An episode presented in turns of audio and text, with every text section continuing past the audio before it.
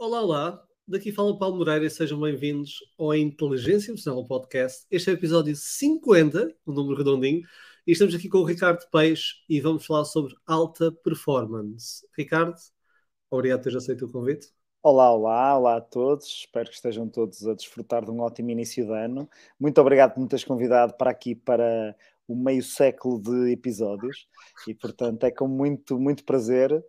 Muito gosto, uma honra, um privilégio até estar aqui. É muita coisa. Tenho que convidar mais vezes. Tenho que convidar mais vezes para ter esse início. Com certeza, não é? Só isto diz lá que as tuas emoções não ficaram agora bastante acariciadas. Já está, terminei alta já. Muito obrigado, até amanhã. Então, quem é o Ricardo? O Ricardo, eu fui aqui buscar e até já estive a atualizar a informação aqui nos bastidores. O Ricardo é formado em gestão pela Faculdade de Economia do Porto e apaixonou-se pela área do desenvolvimento pessoal, onde ele trabalha atualmente. É CEO da Inside Out. Inside Out não é a animação, não é? Não. É a empresa do Ricardo. Podia ser, mas por acaso não. Mas o CEO da... Ok. E é docente da IPAM desde 2007. Já trabalhou com centenas de empresas, universidades e organizações e desenvolve a sua atividade como coach de alta performance e master em PNL. Publicou 2 livros, e depois ele tem aqui, não sei se posso ser, mas logo diz, já estou a ser spoilers sem dizer, já disse. Publicou o livro A Arte de Ser um Professor Extraordinário pela Porto Editora e também o livro Emprego Bom e Já, ouviram? Pela Vida Económica. E neste episódio vamos falar sobre alta performance. É verdade, vamos sim. Obrigado por essa apresentação, agora fiquei mais esclarecido. Eu acho que ainda bem que te fizeste tu esse esclarecimento sobre quem é o Ricardo e não me perguntaste a mim, porque eu tenho muita dificuldade em responder esta pergunta. Quem é o Ricardo Peixe? Sei lá, meninos. Por acaso, tanta coisa. Piada aberta e genérica para... E depois as pessoas esperam um tipo de resposta. Eu lembro uma vez numa entrevista, eu dei uma resposta e disseram, não é o Paulo Moreira profissional, é quem és tu enquanto ser humano. Não. Não é quem és tu, Paulo Moreira, é quem és tu, Paulo Moreira. Quem és? E o que é que este nos quer? Isto, desde Platão que andamos a tentar responder a isso, amigos. Não podem esperar que seja eu que tenha uma resposta para isso.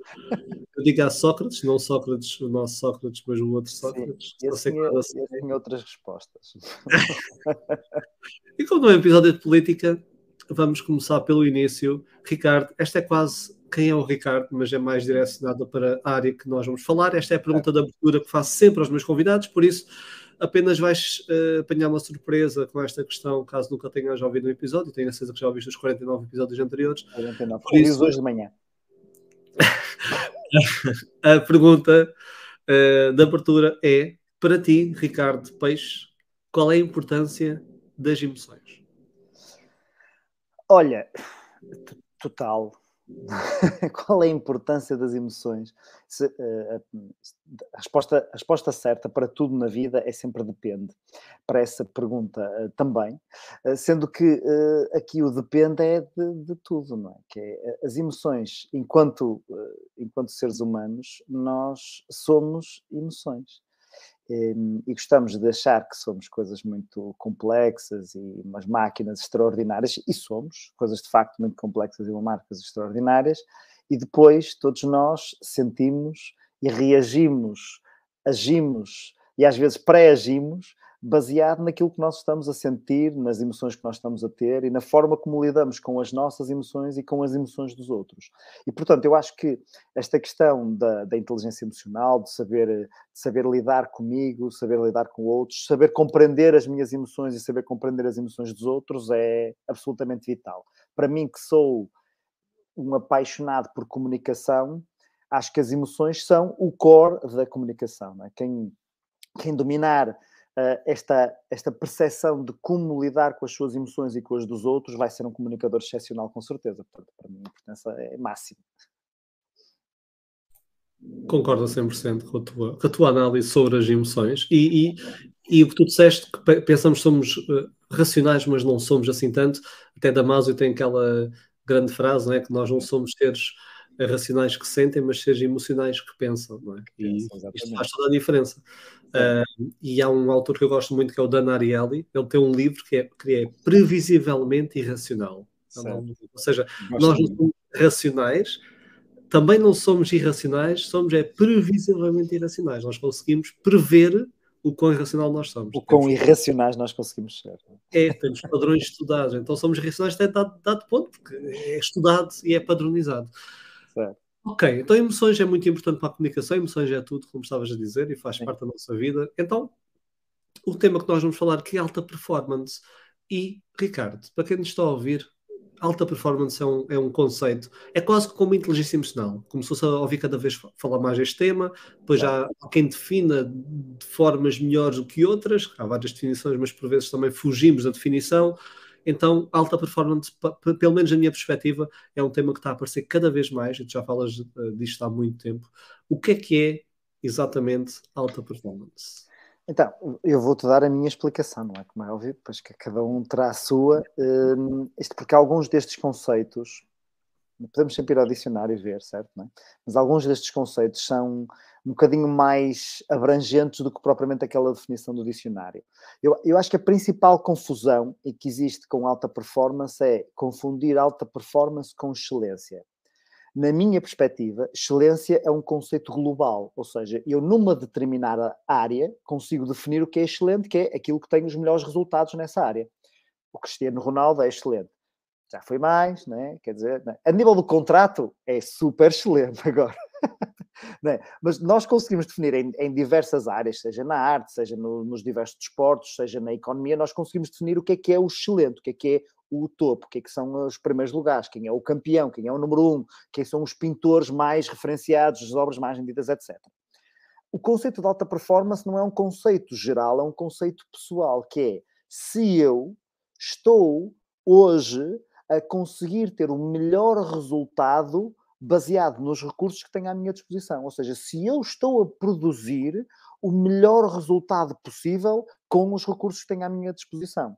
E nessa perspectiva, eu posso estar em alta performance e os meus resultados serem medíocres. Por exemplo, se eu for agora jogar futebol, eu posso estar em alta performance e estar a fazer o jogo da minha vida, e ainda assim como tenho 3 pés esquerdos, que um deles é grande e portanto parecem 2, a minha performance futebolística é péssima, medíocre, mas eu posso estar em alta performance neste momento.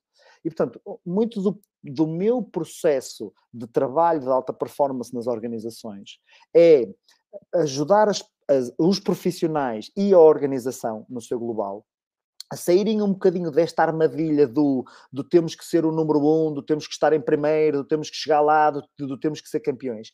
Que claro que queremos, claro que temos, claro que gostamos, claro que toda a gente quer ganhar, toda a gente quer ser campeão, e toda a gente quer chegar ao número 1, e toda a gente quer vender um montão e atingir os objetivos.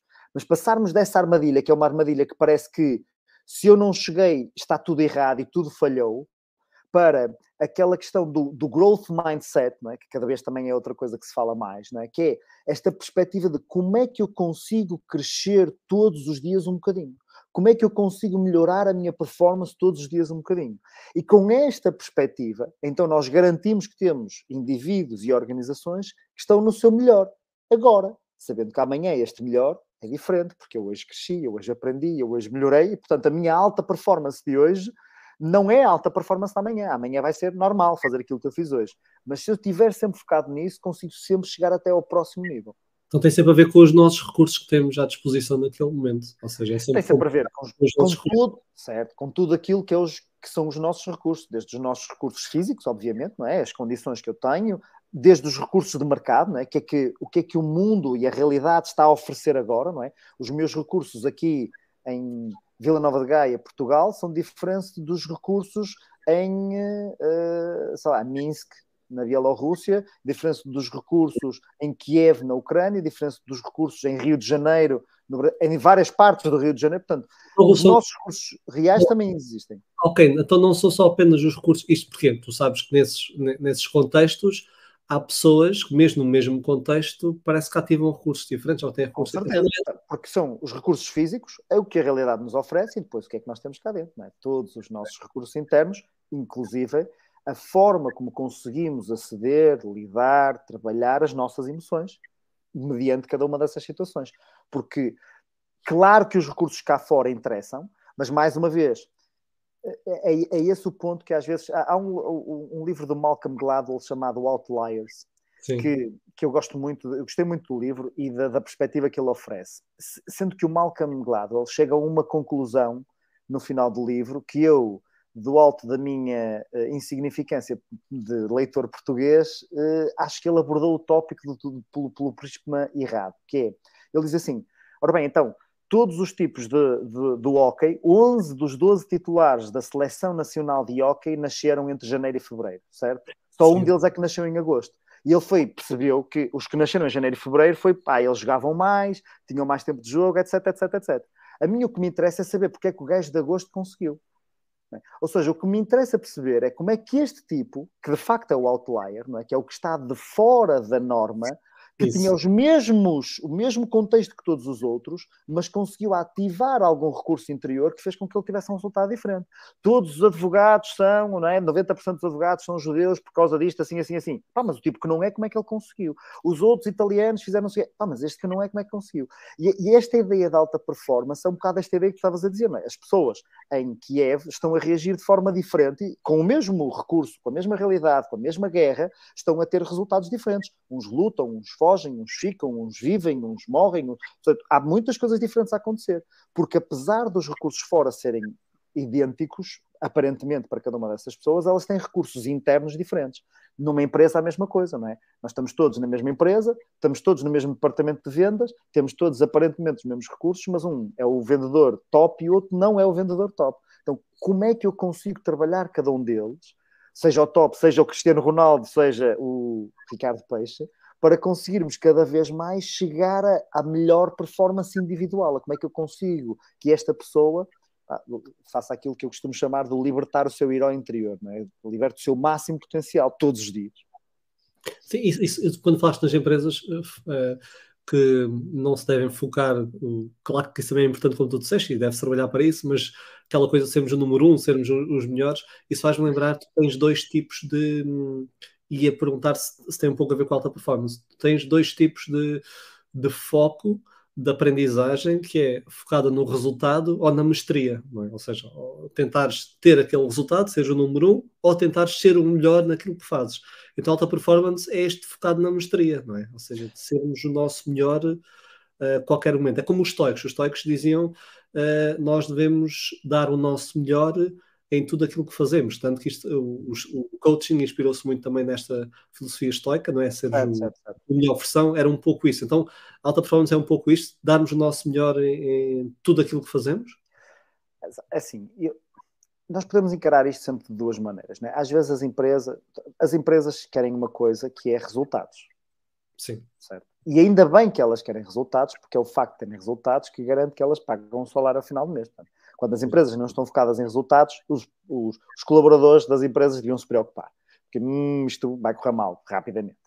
Portanto, as empresas querem resultados. E há, normalmente, duas formas, ou há 1 milhão de formas, eu vou referir aqui só duas, de chegarmos aos resultados, que é eu, enquanto líder dessa empresa, enquanto chefe, enquanto responsável pela empresa, para não chamar líder a quem não é líder ou chefe a quem não é chefe, não é? Enquanto responsável por essa empresa, pego num chicote e chicoteio as pessoas todas até chegarmos aos resultados. O que é que nós vimos a acontecer ao longo dos tempos? É que nas pirâmides isso funcionou maravilhosamente. Portanto, aquilo que, ainda hoje elas estão construídas e, portanto, essa cena do chicote, pelos vistos, resultou maravilhas. Hoje em dia, como é ilegal, principalmente por causa disso, já não funciona tão bem. E, por outro lado, há uma coisa engraçada que nas empresas acontecem, que é a maioria, 90% das tarefas que agora são feitas, são extraordinariamente mais complexas do que empurrar ou puxar uma pedra. E, portanto, não é por eu bater com o chicote que ele vai ligar melhor aos clientes. Não é por eu bater com o chicote que ele vai ser mais criativo. Não é por eu bater com o chicote que ele vai ser mais inventivo e vai... Pelo contrário, até tendo a questão. Às vezes, certo. Eu acho que é pelo contrário, mas até vamos dizer que, pelo menos melhor não é. Não é? Ele não vai querer fazer mais isso, ou não vai ser mais criativo por causa disso.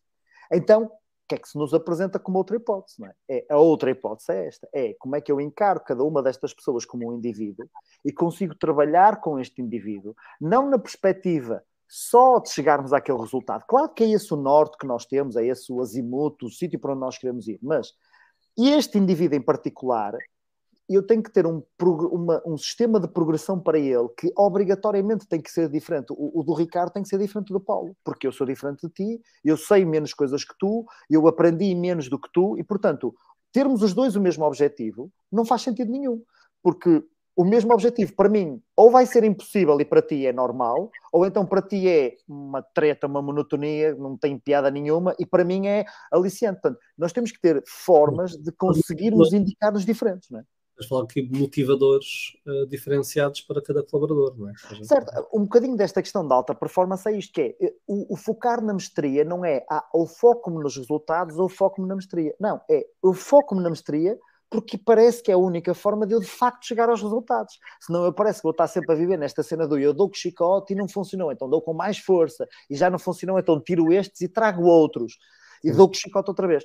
Pá, e no fundo nós estamos a ver que isso cada vez funciona menos. Com as novas gerações ainda funciona menos, porque alguns de nós ainda levaram do chicote dos pais e eles nem dos pais levaram, estão mal habituados e, portanto, que se chegam à empresa, levam o chicote, fogem logo.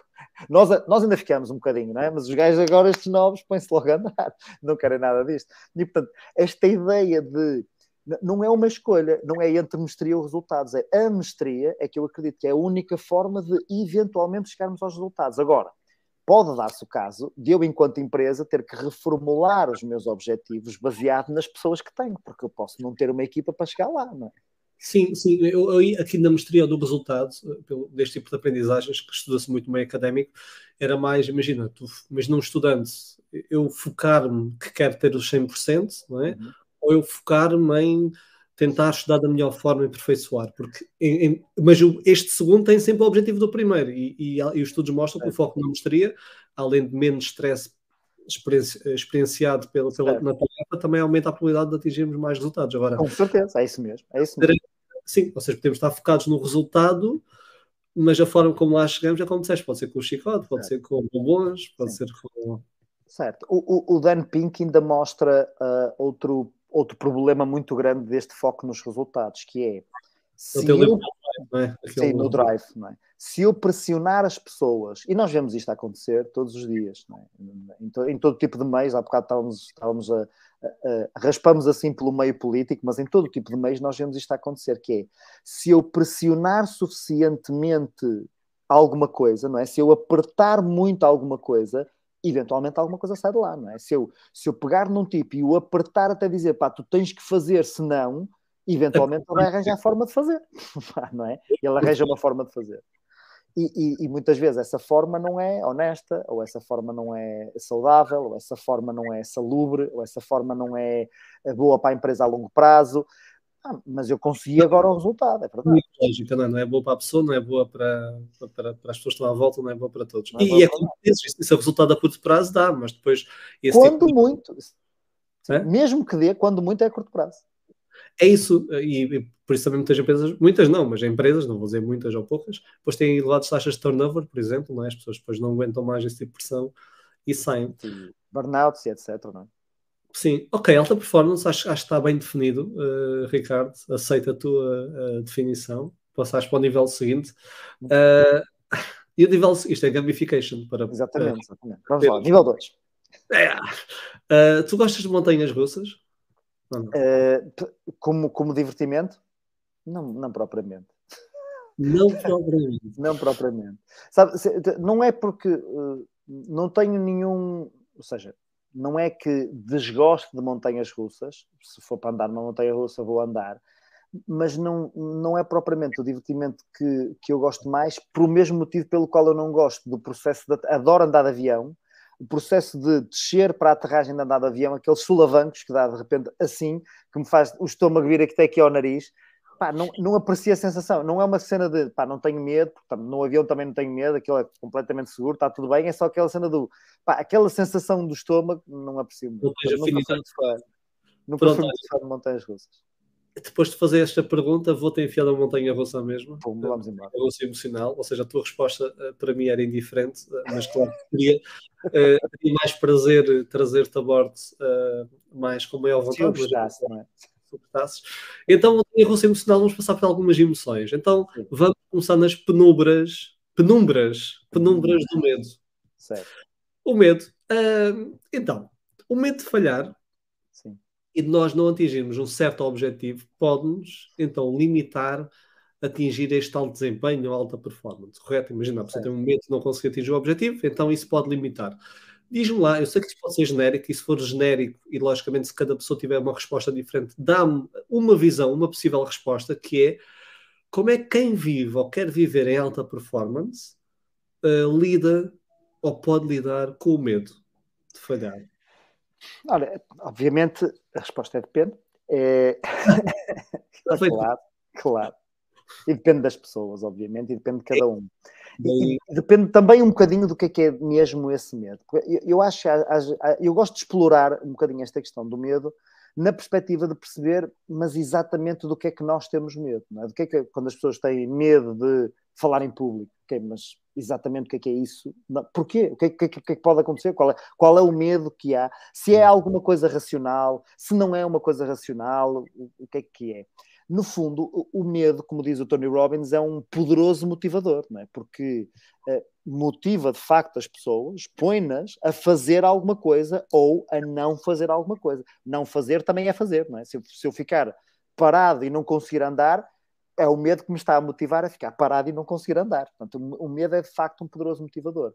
Eu gosto muito de pegar nessa energia do medo e virá-la a meu favor, que é: qual é o meu medo se não fizer aquilo? Ou seja, o que é que vai acontecer na minha vida se eu não conseguir pôr aquilo a funcionar? Como é que vai ser a minha vida se eu não entrar em palco, se eu não avançar, se eu não fizer alguma destas coisas que me dá medo? E será que vivo bem com isso? Será que não estou a perder alguma coisa? Ou seja, pensarmos, em vez de o que é que acontece se eu falhar, que é basicamente o que é que acontece se eu falhar mesmo, se eu não for e não fizer. E, portanto, como é que vai ser a minha vida se eu não fizer isso? Se eu não falar com aquela rapariga, se eu não der aquele passo, se eu não avançar para aquele negócio, se eu não... como é que vai ser a minha vida? E, portanto, pegar no medo dessa forma. Isso é interessante, porque nós temos várias formas de... vários motivos pelos quais gerimos as nossas emoções, conscientes e não conscientes, e o principal motivador... e há quem utilize palavras que a seguir tu vais... de certeza que tu já utilizas estas expressões, então o Tony Robbins, penso, também utiliza, embora não o acompanhe muito, mas já vi uma frase nesse sentido, que é, nós aproximamos-nos de situações que iniciem em nós emoções agradáveis e queremos evitar situações que nos façam experienciar emoções desagradáveis, como a história da montanha-russa, e por isso há quem fala tal dor e prazer, não é? Isso que é essa questão. Aproximar do prazer e afastar da dor. É. E isso é interessante, essa estratégia faz-me lembrar isso, ou seja, basicamente... quando eu tenho medo de algo, por exemplo, de falhar, vamos supor, numa tarefa, porque acho que não sou capaz, eu sinto medo aqui e eu quero evitar esta emoção desconfortável, então eu evito esse meu objetivo. Estás a dizer é inverter. Ou seja, basicamente, tu viras do avesso a situação, que é o que é desconfortável agora à emoção não é tu fazeres, é tu não fazeres. É tu não fazeres. Não fazeres é que dá muito medo do que é que... se eu não fizer, o que é que vai acontecer? Eu acho que nesta questão da dor e do prazer, muitas vezes nós perdemos o poder da dor, que é a dor... eu sei que se fizer isto sinto uma dor agora, mas eu consigo criar uma dor muito mais poderosa lá à frente que vou sentir se não fizer isto, não é? O que é que vai acontecer se eu desistir? Qual é a dor que eu vou sentir se eu desistir? E como nós temos aqui uma capacidade de imaginação e uma capacidade cerebral capaz de produzir as coisas mais estrambólicas do mundo, podemos utilizar isso a nosso benefício para produzir, de facto, dores gigantescas, não é? Que é dores enormes que nos podem mesmo associar a dizer não, tenho mesmo que fazer isso porque senão aquilo acontece. Ou eu não posso falhar, ou não posso desistir, ou não quero desistir ou parar porque isso é o que significa. Aliás, essa simulação inicia uma coisa, nós somos muito curto-prazistas, não é? Nós temos dificuldade de simular o futuro. Isso também leva a que nós procrastinemos muito, não poupamos tanto, etc. Há muitos comportamentos que derivam desta nossa incapacidade. E tu aí forças também uma simulação futura e com uma dor. Então acho interessante essa estratégia. Boa. Então, olha, posso dar um exemplo desta estratégia? Podes e deves. Então, há muitos anos atrás, eu decidi fazer uma maratona. E... entre muitas coisas que eu decidi fazer dentro dessa maratona, uma delas era não treinar para a maratona, por motivos que agora não interessa explicar como, mas eram muito parvos também, e não façam isto porque é uma coisa muito parva. Eu percebi que a certa altura me ia doer muito estar a correr durante aqueles quilómetros todos. E, portanto, isso era uma dor muito grande que eu ia ter. E, portanto, eu tinha que encontrar um prazer que contrabalançasse essa dor, não é? Algo que eu tivesse à minha espera que dissesse, uau, isto é... Se eu continuar, isto vai ser muito fixe. Então, pensei que, olha, se eu conseguir fazer isto, vou ter uma boa história para contar nas formações sobre como é que consegui fazer uma maratona e um percurso desse género que passei. Por outro lado, eu acreditava mesmo que a nossa mente, a nossa capacidade, e por mente, vou, aqui no sentido lato, não só o meu intelecto, mas tudo aquilo que está aqui dentro, a minha capacidade de lidar comigo, era de facto muito forte e me podia impulsionar a qualquer obstáculo. E, portanto, eu queria ter essa chegar lá e dizer assim, não, de facto, foi com a minha mente que eu consegui chegar até aqui.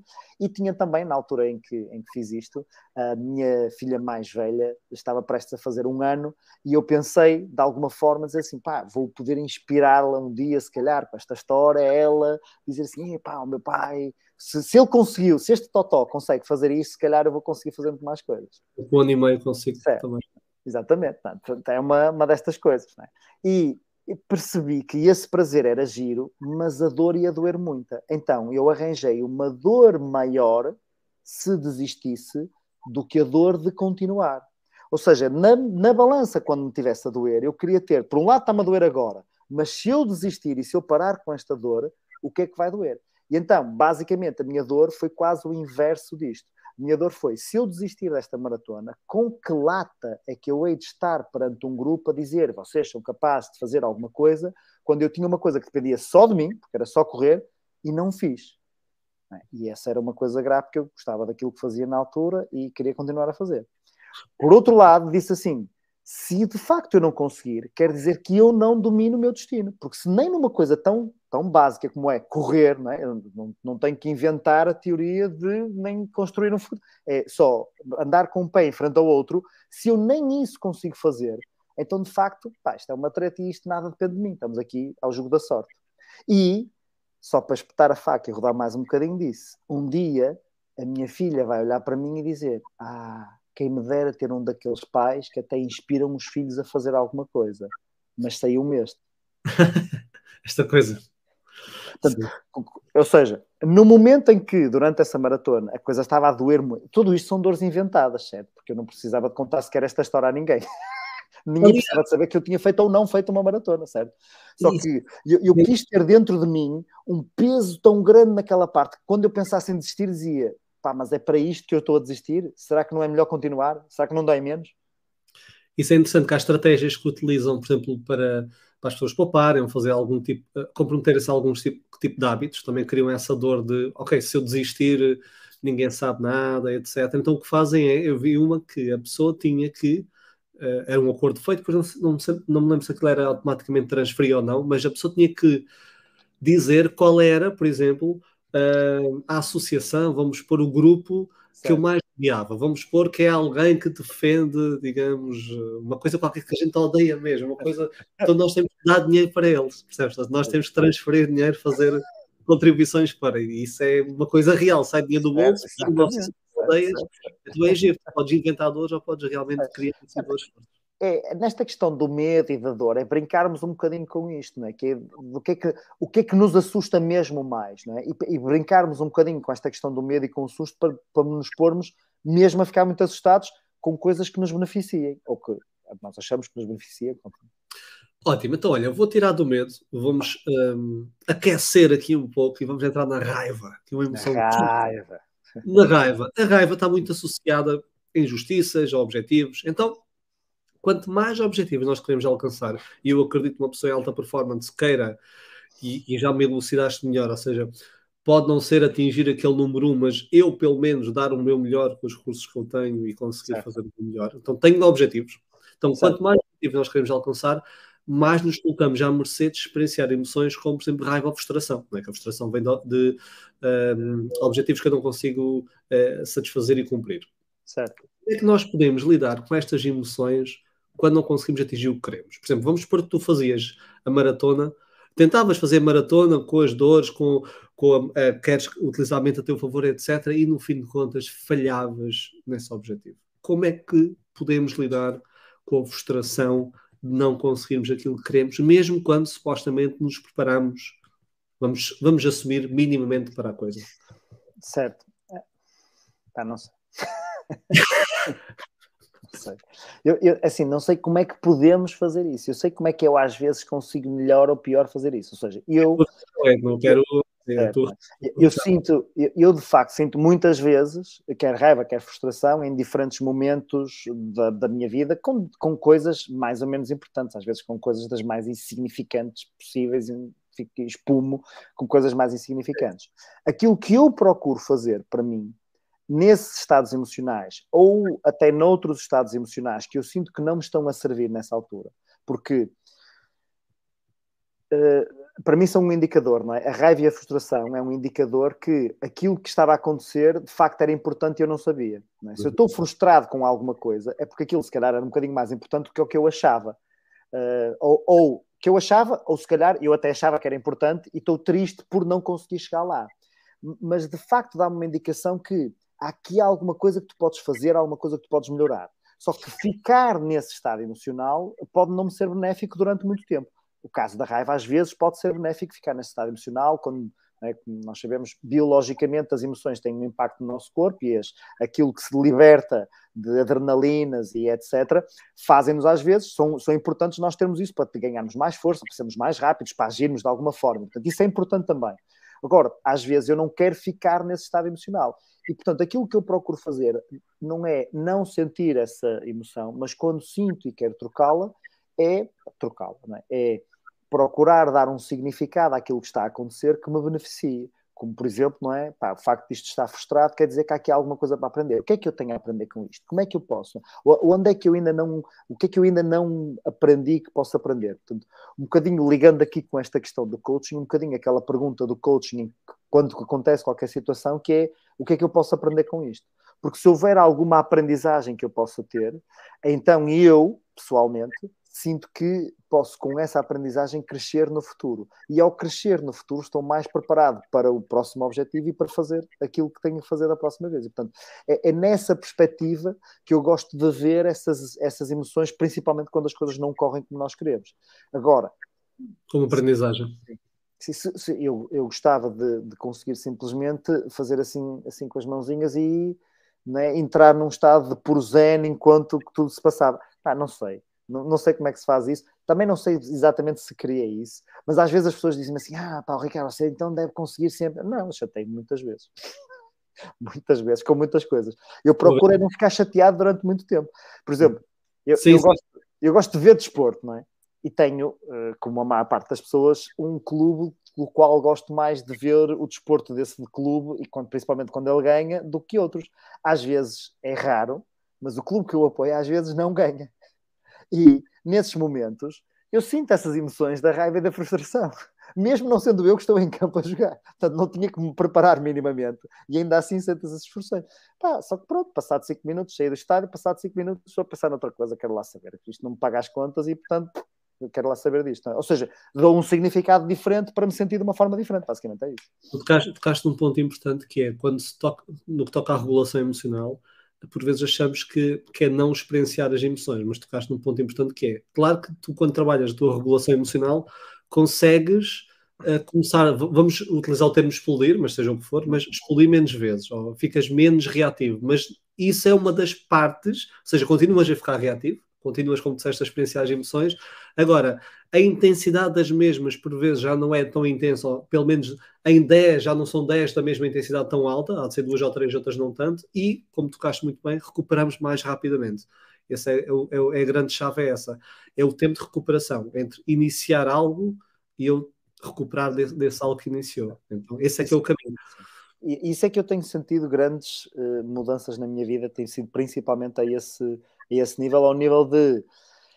aquilo que eu sinto é que, ao longo do tempo de trabalhar estas ferramentas, primeiro chateio-me menos com coisas que são parvas de me chatear, e depois, mesmo quando me chateio, sou muito mais rápido a conseguir trocar para outro estado que me seja mais benéfico e aquilo a passar-me. E essa é assim que se mede a nossa evolução no que toca à relação emocional. É isso mesmo. Okay. Espetacular. Estás no caminho certo. Olha, eu ia te enfiar aqui na tristeza. Eu tinha uma pergunta preparada para ti, mas tem muito a ver eu estava a segmentar muito, tinha muito a ver também com esta história de não conseguirmos atingir os objetivos. Nós podemos estar frustrados porque achamos que, sei lá, podia ter feito mais, que a estratégia não era a melhor, que eu devia ter feito isto, ou podemos sentir tristeza. Certo. E tu até falaste um pouco na tristeza, mas então, e quando tu ficas triste por não conseguir atingir aquilo que queres, é o mesmo tipo de pensamento e estratégia, ou há alguma coisa diferente do que costumas fazer quando ficas triste? Vamos supor que tu fazes a maratona, em vez de ficar, não consegues fazer, em vez de ficar frustrado, ficas triste porque a tua filha, afinal, tem um pai que nem sequer faz uma maratona, tu agora vais ter que cancelar as próximas palestras porque és... Estou a exagerar, claro. Mas fica triste, ok? O que é que acontece? O Ricardo, como é que reage à tristeza? Eu acho que aí depende muito da importância do que é essa situação. Ou seja... Há coisas que eu consigo reagir precisamente da mesma forma e focar-me na aprendizagem, né? Que é, ok, o que é que eu consigo aprender para uma próxima situação? Há outras situações que não são propriamente... Não é que não haja aprendizagem, mas é que às vezes eu estou tão distante de poder fazer alguma coisa sobre a situação que não há por aí propriamente alguma coisa que eu possa aprender e a seguir aplicar. Se me faço entender, não é? Que é, eu posso estar triste numa situação que eu não consegui influenciar, porque a parte que eu conseguiria influenciar já está, posso pensar numa forma diferente de influenciar, certo, mas o meu impacto nisto é muito pequenino e, portanto, eu consigo, ou seja, é difícil eu conseguir enquadrar na mesma estratégia da aprendizagem. Essas são, normalmente, as situações, principalmente se forem coisas importantes para mim, se forem pessoas importantes para mim, com situações importantes para mim, em que às vezes tenho mais dificuldade em conseguir fazer a mesma estratégia. A estratégia que eu normalmente utilizo é a estratégia de, eventualmente, se percebo que estou nesse ponto e que se esse é o significado que eu estou a atribuir, é procurar fazer um bocadinho aquela coisa que aquela oração, aquela frase nos diz do... espero ter que Deus me dê a força para mudar aquilo que eu posso mudar, a capacidade de aceitar o que eu não posso mudar e a sabedoria para saber distinguir entre as duas, não é? E, portanto, aí é procurar um bocadinho essa capacidade de aceitar que, de facto, eu não posso mudar alguma coisa e, por outro lado, procurar focar-me e popular a minha mente e os meus pensamentos com coisas que de facto sejam alegres, sejam divertidas, sejam agradáveis, que de facto eu não puder fazer nada. E, portanto, é por um lado distrair a minha mente dos pensamentos que estão ligados com isso, porque eu sei que se continuar a pensar da mesma forma, vou sentir-me da mesma forma. Portanto, começar a pensar noutras coisas, fazer outras coisas, né? Pôr-me noutras coisas, para começar também a sentir outras emoções. Isso, e fazer crossfit, atirar umas barras ao chão, ajuda sempre a um gajo libertar algumas dessas emoções. Os berros, pode talco nas mãos. Os berros, as barras. Pode talco com a mão. Só vejo fotos de pode talco. Olha, fiquei sem câmara. Quem nos estiver a ouvir, também não me vê com câmara. Quem nos estiver a ouvir não sabe do que é que está a acontecer. Diz assim, mas havia uma câmara? O que é isto? Por que é que no Spotify não aparece a imagem deles? Deixa cá ver. Quem nos está a ouvir, peço... Estou aqui em testes. Peraí. Visto, bati palmas. Há pouco estava a testar isto com o Ricardo nos bastidores e mexi e a câmara desligou. E agora bati palmas. Isto, acho que a câmara não gosta de muita conversa.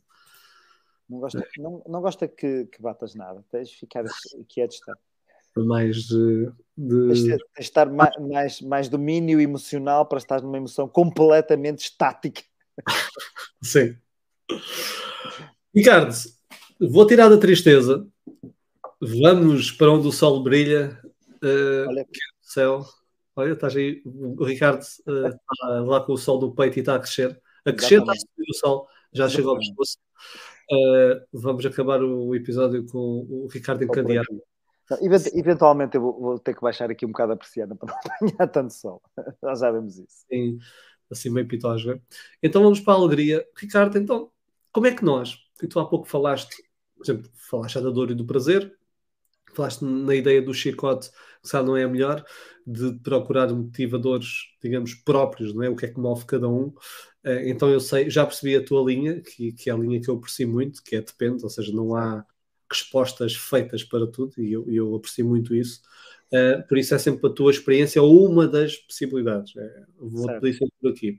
Então como é que nós podemos manter a nossa motivação em alta quando queremos manter os nossos objetivos. Até podes dar o exemplo, mais uma vez, da tua caminhada, da tua maratona. Como é que tu, fazes, pensas na dor da tua filha achar que afinal não prestas enquanto pai, etc. É o prazer de eu sou maior nas palestras, eu fiz isto e aquilo. E como é que tu consegues manter-te motivado, se é que assim o fazes, até conseguires atingir o teu objetivo? Sim, eu acho que passa um bocadinho, ou seja, esta questão da motivação passa um bocadinho ou seja, eu costumo dizer que a motivação é termos um motivo para a ação, não é? Ou seja, quando temos um motivo para a ação, de facto estamos motivados, sendo que nós estamos sempre motivados, porque como estamos sempre a ter uma ação, estamos sempre a ter um motivo para essa ação. Às vezes precisamos é de pensar um bocadinho em qual é o meu motivo para querer ficar mais 5 minutos na cama, em vez do meu motivo para querer levantar-me da cama e ir correr a maratona, ou ir fazer treino, etc.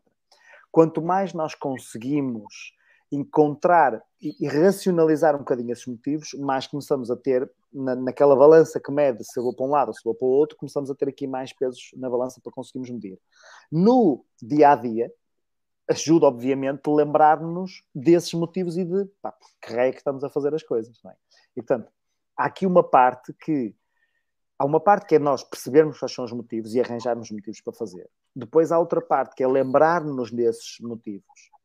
E há uma parte que não dá para fugir, que é fazer mesmo quando não apetece. Ou seja, a motivação é sobrevalorizada na perspectiva de, eu acho importante, é como a força de vontade, não é? Eu acho importante aquela coisa da força de vontade, vou deixar de fumar, tem que ter força de vontade, tem que fazer alguma coisa para... Só que a força de vontade não resulta para sempre, não é? Eu preciso de ter um processo que me traz disciplina e que eu faço mesmo quando não apetece. Mas se isso hoje não me apetecer treinar, vai treinar na mesma. E se me apetecer fazer aquilo, não faças, faz a outra coisa. Mas eu queria fazer outro, não faças, faz outra. Há uma parte de mim que tem que ser disciplinador comigo próprio, não é? Quer dizer, se é mesmo isto que tu queres, então não estejas com tangas, faz aquilo que tens que fazer. Então, essa parte da disciplina é muito importante. Agora, o que é que ajuda no meio de tudo? Qual é o combustível para esta coisa toda, para isto funcionar cada vez melhor? É a paixão. Que é eu ser apaixonado por aquilo que está a acontecer. Eu quando comecei a fazer crossfit, foi o primeiro desporto em que eu verdadeiramente gostava de ir treinar. Sabes aquela coisa? Eu fiz alguns desportos, treinei no ginásio, fiz aulas, musculação, etc. Todas aquelas coisas. E sentia muitas vezes esta questão de, um gajo tem que ir porque é importante e vamos treinar, e etc, etc, etc. E este foi o primeiro em que eu comecei, de facto, a ter aquele gosto de... E eu gosto de ir treinar. Eu gosto daquilo que se passa lá. Aquilo é um momento mesmo que me traz prazer, que eu gosto mesmo daquilo que está a acontecer.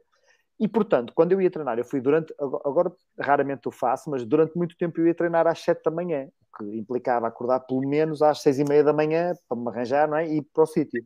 E que às vezes estava frio e era muito chato e um gajo acorda assim quentinho na cama e diz assim, não me apetece nada ir. E todo o meu processo para conseguir ir era um processo muito de disciplina, que é eu acordava e dizia assim, não me apetece, e levantava-me. Depois de estar levantado dizia assim, não me apetece, e estava-me a vestir. E depois, às vezes chegava ao ginásio do CrossFit, né? Chegava à boxe CrossFit, a dizer assim, não me apetece nada a treinar agora, mas agora que estou aqui, pronto, e já treino. Hoje em dia, eu fiz isso durante tanto tempo, e obviamente aqui não há forma de nós instaurarmos hábitos que não tenha alguma parte de tempo envolvida. Há aqui muitas formas que nós podemos trabalhar, mas há uma parte do tempo que não dá para fugir, é que é preciso tempo para as coisas acontecerem. Hoje em dia, se não for treinar, é um drama. Não é? Quando eu digo assim, peraí, hoje não posso esta hora, nem àquela, nem à outra, mas então, hoje não vou treinar, e é uma cena de... Como é que não vou treinar? Quando é que vou treinar? Né?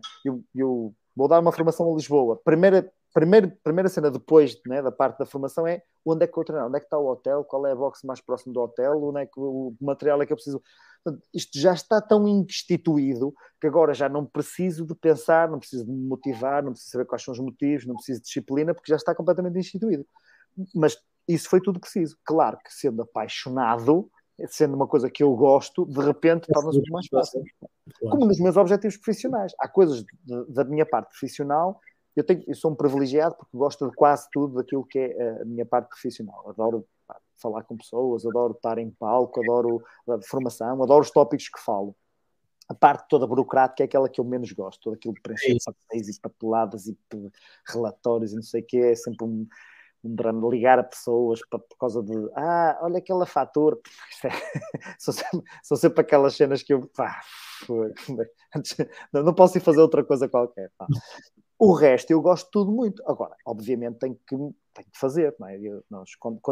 No meio desta nossa... Hoje, enquanto nós estamos a gravar isto, quando isto passar já acabou, mas hoje vai ser o dia em que vai começar 3 dias de lives em que eu vou falar sobre definição de objetivos agora no início do ano, um conjunto, depois as pessoas podem ver atrás, se der para ver. Acho que não vai haver replays, mas depois elas podem ver um bocadinho como é que isso foi. Toda a parte que eu mais adoro vai ser hoje, das 22 às 23, quando estiver ali. Ali vai ser a minha praia. Vou estar a falar, não sei o quê. Toda a parte de agora tenho que preparar um e-mail e o site e a landing page e não sei o quê.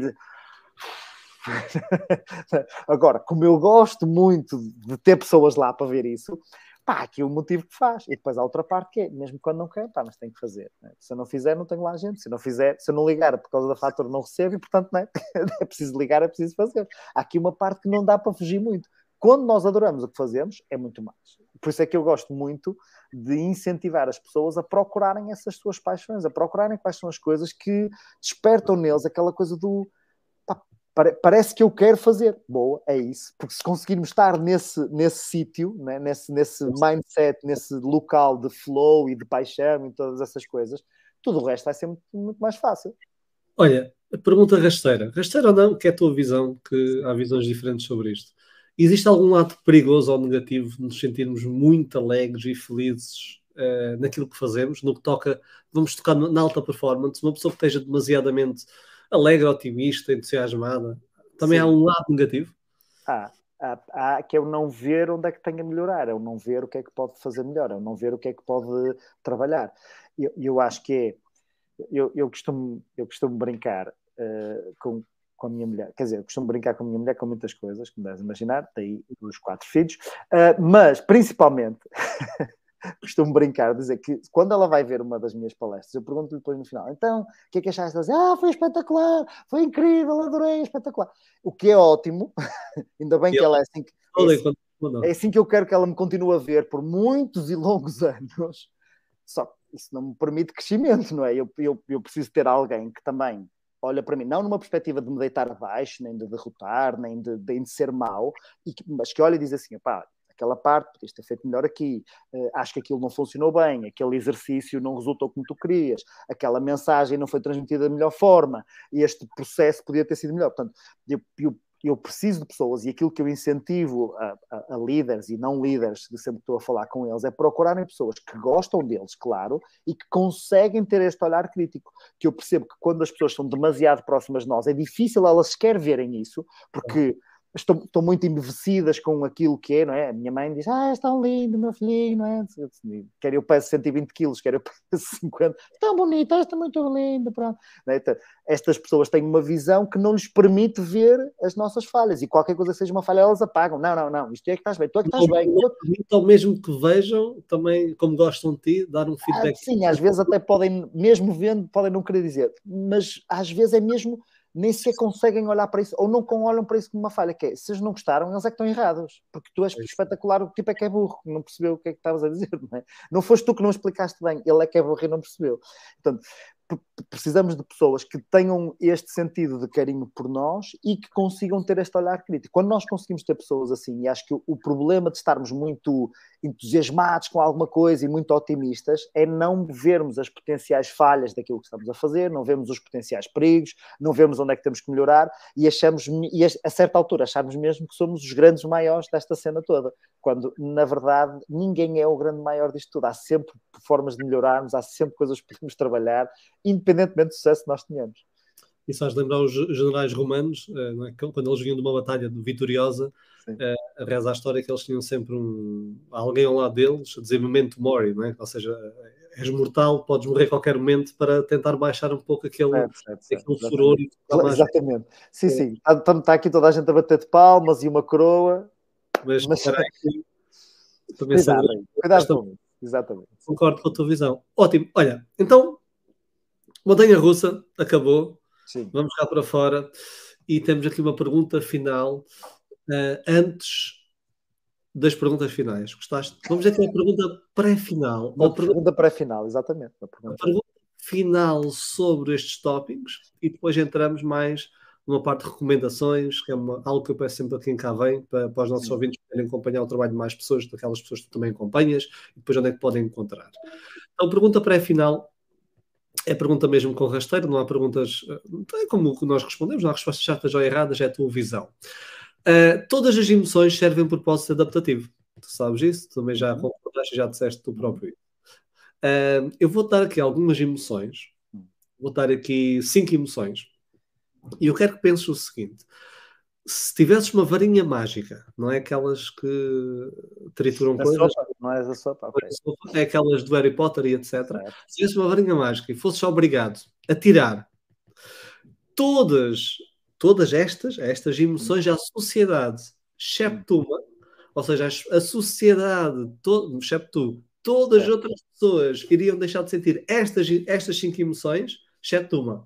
Neste caso, iriam deixar de sentir 4 emoções. Certo. Qual é aquela que tu deixarias ficar e porquê?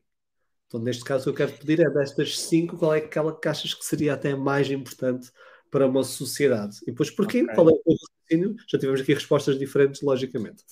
As 5 emoções estão. E fiquei sem câmara. Estás a ver? Isso é um sinal. Isso é um sinal que essa pergunta não era para ser feita. Já tem câmara. Já tem. Okay. Afinal é um sinal que deves fazer outra vez. Os sinais são mistos. Né? Com os plásticos. Então, medo. Raiva. Tristeza. Culpa.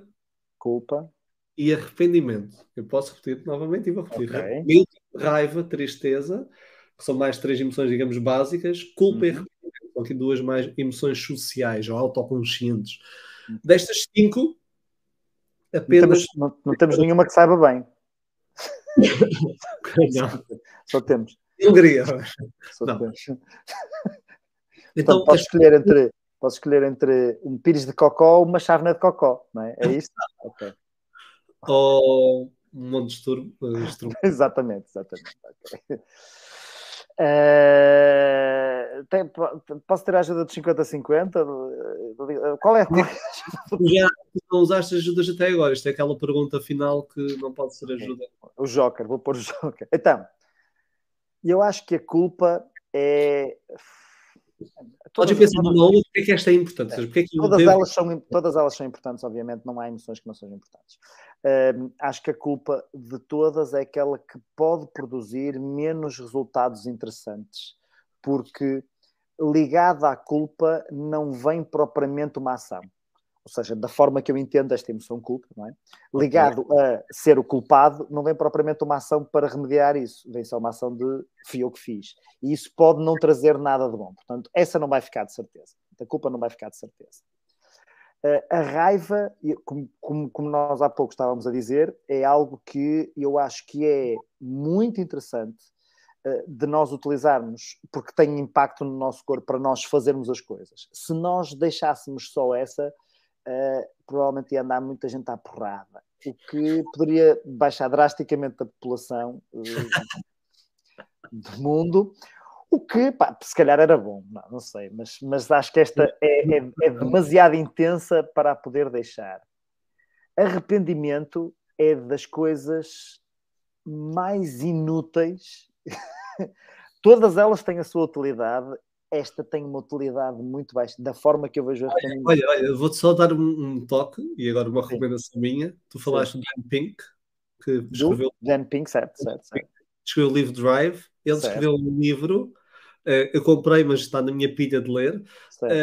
Um último livro que ele escreveu, acho que foi o ano passado, há 2 anos no máximo, que é The Power of Regret. Boa. Então, do arrependimento. Pode ser que ele tenha encontrado aí uma forma de dar uma utilidade a isto. A tua visão, estava-te a dizer, depois já de... Certo. Sim, isto porque para mim o arrependimento é...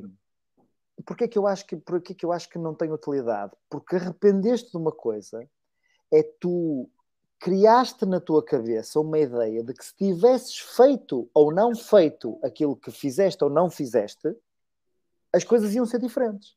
Okay. Normalmente para melhor, não é? Diz assim, arrependo-me de não ter dado um beijo àquela rapariga. Porque achas que se tivesses dado um beijo àquela rapariga, as coisas iam ser melhores. Mas não fazes ideia como é que elas seriam, certo? Não fazes ideia, seriam muito piores. Arrependo-me de não ter ido para aquele negócio, mas não fazes ideia, se calhar, se aquele negócio não ia destruir a tua vida. Portanto, esta ideia para mim do arrependimento tem sempre... Há um pressuposto base de que se tu estás arrependido, aquilo que tu te arrependes tinha corrido melhor. Estou a perceber. Seja aquilo que for. E, portanto, pá, eu acho que é um bocado inútil porque estamos a viver no passado, que ainda por cima é um sítio onde nós não podemos alterar absolutamente nada, e portanto, nessa perspectiva, eu acho a mais inútil desse ponto de vista. Portanto, já não vai ser culpa, não vai ser raiva, não vai ser arrependimento, falta só medo e... Tristeza. Medo e tristeza. E eu sou uma pessoa que gosta imenso de se rir. Gosto muito do humor. E gosto muito de... Pá, rir é das coisas preferidas que eu tenho na minha vida. E, portanto, não posso deixar a sociedade com tristeza porque não faz sentido. E, portanto, entre todas estas chaveninhas de cocó, vou escolher o cocó do medo. Até por aquilo que nós falamos há pouco. Porque eu, de facto, acredito que o medo, quando bem utilizado, pode ser, de facto, muito benéfico para nós. Temos aqui o utilizar de uma forma que, de facto, nos ajude, que nos dê impulsão para aquilo que nós queremos fazer e não que nos retenha daquilo que é importante para nós. Portanto, eu acho que vou deixar... Na sociedade que não fazia nada. Vamos deixar, se utilizassem mal o medo, mas isso agora depois cada um vai ter que aprender a utilizar bem. Pode haver alguém que faça uns cursos sobre como utilizar o medo a seu benefício. Olha, bem pensado. Assim. Está. Então o Ricardo escolheu uma sociedade cheia de medos. Obrigado, Ricardo, pela tua partilha.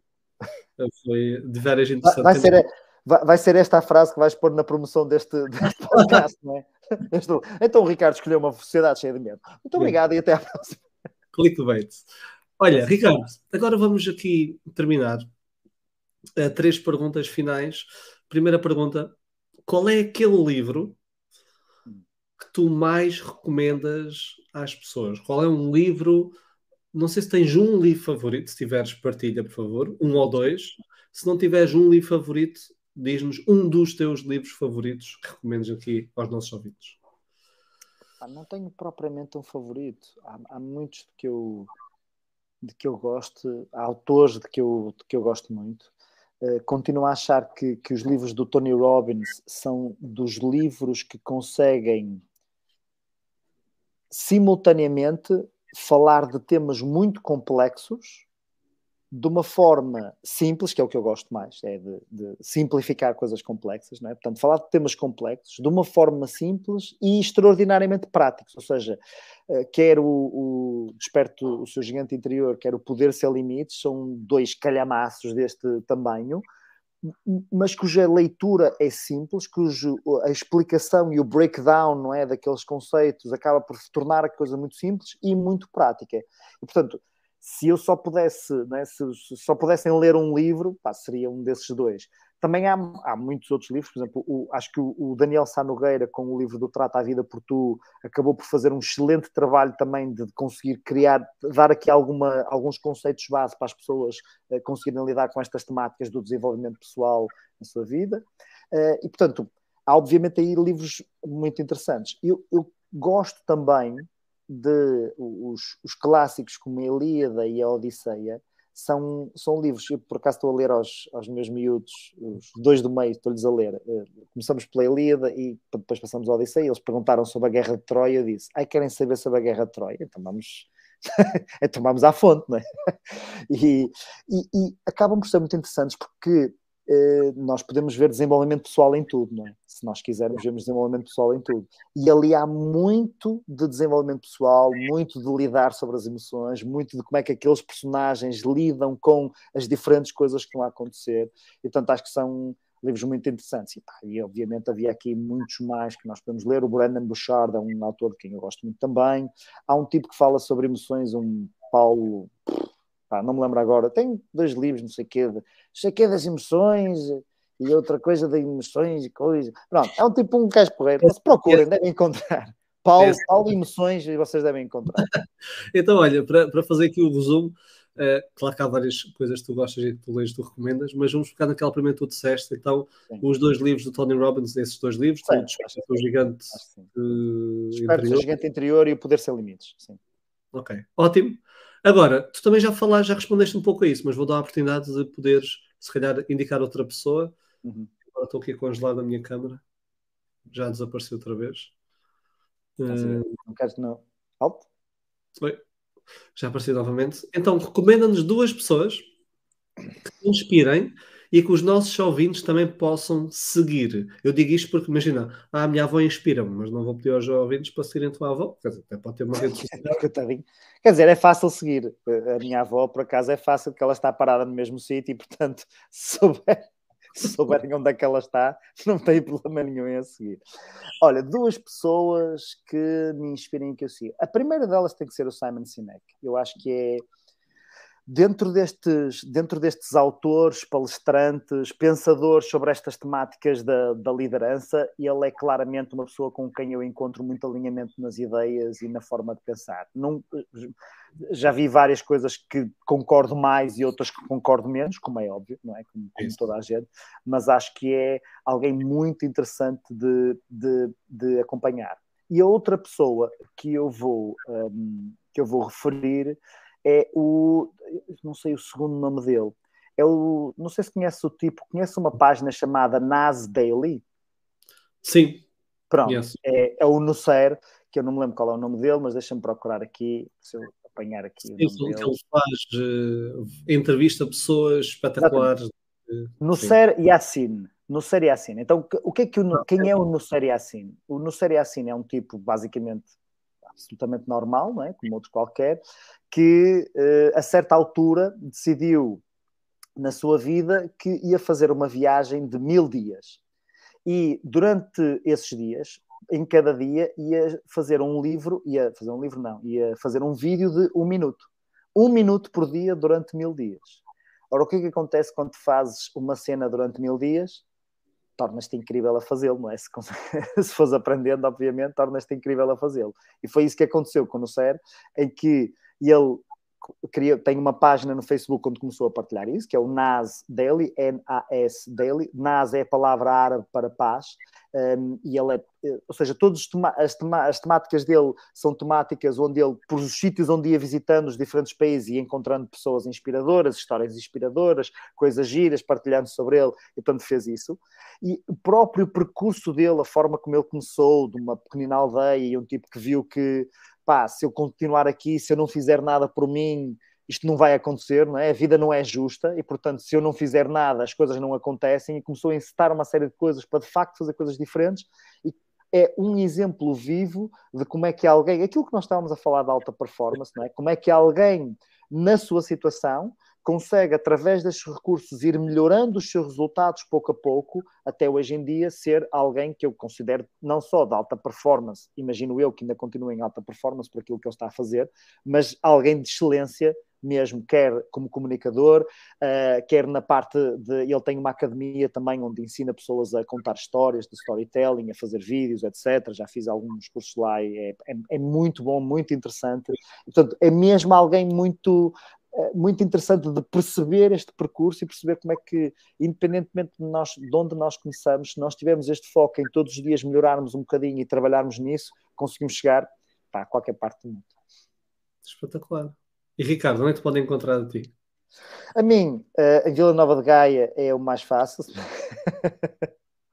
Olha, podem me encontrar. Eu estou mais ou menos presente em todo o lado, todas as redes sociais, exceto Twitter, é o sítio onde eu estou menos ativo, mas no Facebook tem a página Ricardo Peixe Coach, no Instagram tem o Ricardo Peixe _Inside Out, e portanto também é fácil encontrarem as minhas publicações. No LinkedIn, se procurarem por Ricardo Peixe, deve aparecer lá a minha caratonha em alguma daquelas coisinhas lá, portanto é só clicarem para seguir. No YouTube, no canal Inside Out Coaching Videos, também tem todo esse tipo de informações, e no site insideout.pt também conseguem ver um bocadinho, acompanhar um bocadinho daquilo que eu faço, um bocadinho de todas essas coisas. Portanto, de uma maneira ou de outra, onde chegar até nisso. Se puserem Ricardo Peixe, eu tenho uma vantagem, é que se puserem Ricardo Peixe no Google, há poucos.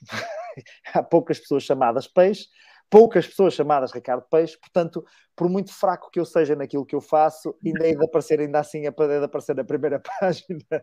Se eu me chamasse Zé Costa, era mais difícil, mas que, pá, Ricardo Peixe sabe-me bem. Peixe é fixe, por acaso. Exatamente. Os seus... Peixe é fixe.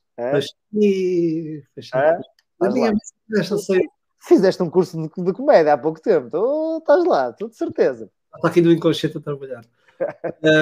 Olha, programas, cursos, tu agora falaste que tens algo, o começa hoje, mas hoje nós estamos a filmar dia 5 de janeiro, o podcast vai ser para a semana quarta-feira, dia 11.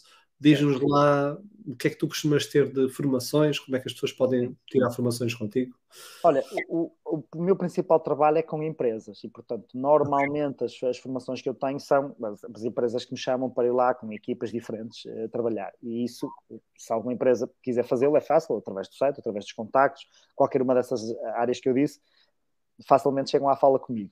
No caso de aberto ao público, que este ano vai ser de facto o ano em que eu vou ter mais eventos abertos ao público e vou fazer mais coisas para o público em geral. Começamos no início do ano, no dia 5, 6 e 7, com esta a Lâmpada de Aladino, que basicamente é o meu método de definição e concretização de objetivos, e nada melhor do que começar o ano com um método que nos ajude a fazer com que aquelas passas não tenha sido só uma experiência desagradável no fim de ano, ter que comer aquelas 12 cenas, mas pronto, mas de facto é o processo para tornarmos as resoluções de fim de ano em resultados no final do ano. Portanto, este é aqui o processo que eu quero promover e uma metodologia que ajuda de facto a criarmos aquilo que nós estávamos a fazer, não é? A tal motivação, a dor, o prazer, chegarmos a todos esses pontinhos assim de uma forma mais, muito prática e muito didática. Isto foi acontecer no dia 5, 6 e 7, sendo que o curso depois vai ficar disponível na Academia Hero Inside, que é a academia onde eu tenho todos os projetos que eu tenho online. Curiosamente, esta Lâmpada de Aladino acontece na celebração da Hora Mágica número 100, a Hora Mágica, ou seja, dentro dessa academia eu faço duas sessões em direto para todos os membros da academia por mês, na primeira e na última quinta-feira do mês, e portanto chegamos à Hora Mágica número 100, e para celebrar aqui o número 100 também fizemos aqui uma coisa aberta ao público, uma coisa assim diferente com este conteúdo da Lâmpada de Aladino, e portanto por aí também, se forem a hero.insideout.pt vão encontrar informações sobre a academia, também podem fazer, e se se mantiverem atentos aqui às redes sociais, eu vou sempre partilhando os sítios onde vou estando, alguma palestra que faça aberta ao público, eu vou ter eventos, já tenho alguns eventos que ainda não estão completamente definidos nas datas, mas vou ter alguns eventos abertos ao público, onde podem ver, onde podem estar comigo, onde podem aprender um bocadinho mais destas coisas que eu falo. Espetacular. Ricardo, foi um prazer. Muito obrigado. Safaste bem em algumas questões, noutras há pontos menos, mas vou lidar com essa minha frustração agora, quando acabarmos. E vou dar feedback para o teu crescimento pessoal e profissional. Boa. Olha, Paulo, muito obrigado pelo convite. Foi muito interessante. Nós já nos conhecemos há algum tempo. Nós já estivemos juntos em Penafiel há uns anos largos. Há uns anos largos já. Yeah. E foi a única vez que nós estivemos juntos. Foi a única vez que nós estivemos fisicamente juntos e foi engraçado que logo na altura gerou-se aqui uma empatia porreira, achei que tu eras um tipo porreiro, tu achaste que eu era um tipo mais ou menos, com certeza, nunca pior, e desde então temos falado e temos partilhado, já estiveste também no meu podcast, no A Conversa, e temos partilhado aqui algumas coisas, e é sempre é mesmo muito fixe falar contigo e estar contigo, porque acho que estamos alinhados aqui numa coisa que é muito importante para mim, que é esta ideia de não há fórmulas mágicas, não é? Não existem, a magia não existe, mas existe de facto um conjunto de ferramentas e de técnicas que quando nós aprendemos, treinamos e aperfeiçoamos, produzem resultados aparentemente mágicos, não é? Que para outras pessoas às vezes parecem magia, mas não são. E eu gosto muito desta, quer na alta performance, seja no coaching, seja neste lidar com as emoções, de desmistificar um bocado essa ideia do tipo tem jeito, não é? Este tem jeito para lidar com as emoções, este tem jeito para vendas, este tem jeito para liderar, quando no fundo aquilo que nós sabemos é que o jeito não existe é muita aprendizagem, muito treino, muita capacidade de nos irmos fazendo crescer. Portanto, eu espero que este podcast seja mais um episódio dos teus, que ajudas as pessoas de facto, que as inspiras a lidarem melhor com uma coisa tão importante como é as suas emoções. Portanto, muito obrigado por me teres aqui e me dás a oportunidade também de partilhar contigo isto. Não, tu é que partilhaste aqui excelentes insights e partilha a tua visão, ou seja, temos aqui uma visão muito... Eu também uso muito o depende, que é uma resposta que as pessoas não gostam, mas realmente é o que é, e também mesmo pode resultar para ti, daí eu dizer para ti, pode não resultar com outra pessoa, mas nós temos de estar, temos de tentar ver se faz ou não sentido, e com base nisso temos mais informação para depois decidir o que fazemos. Então, é isso mesmo. Amigo, obrigado a todos os nossos... E despeço-me aqui do episódio 50, onde nós falamos sobre alta performance, e vemos no próximo episódio. Adeus a todos. Um abraço.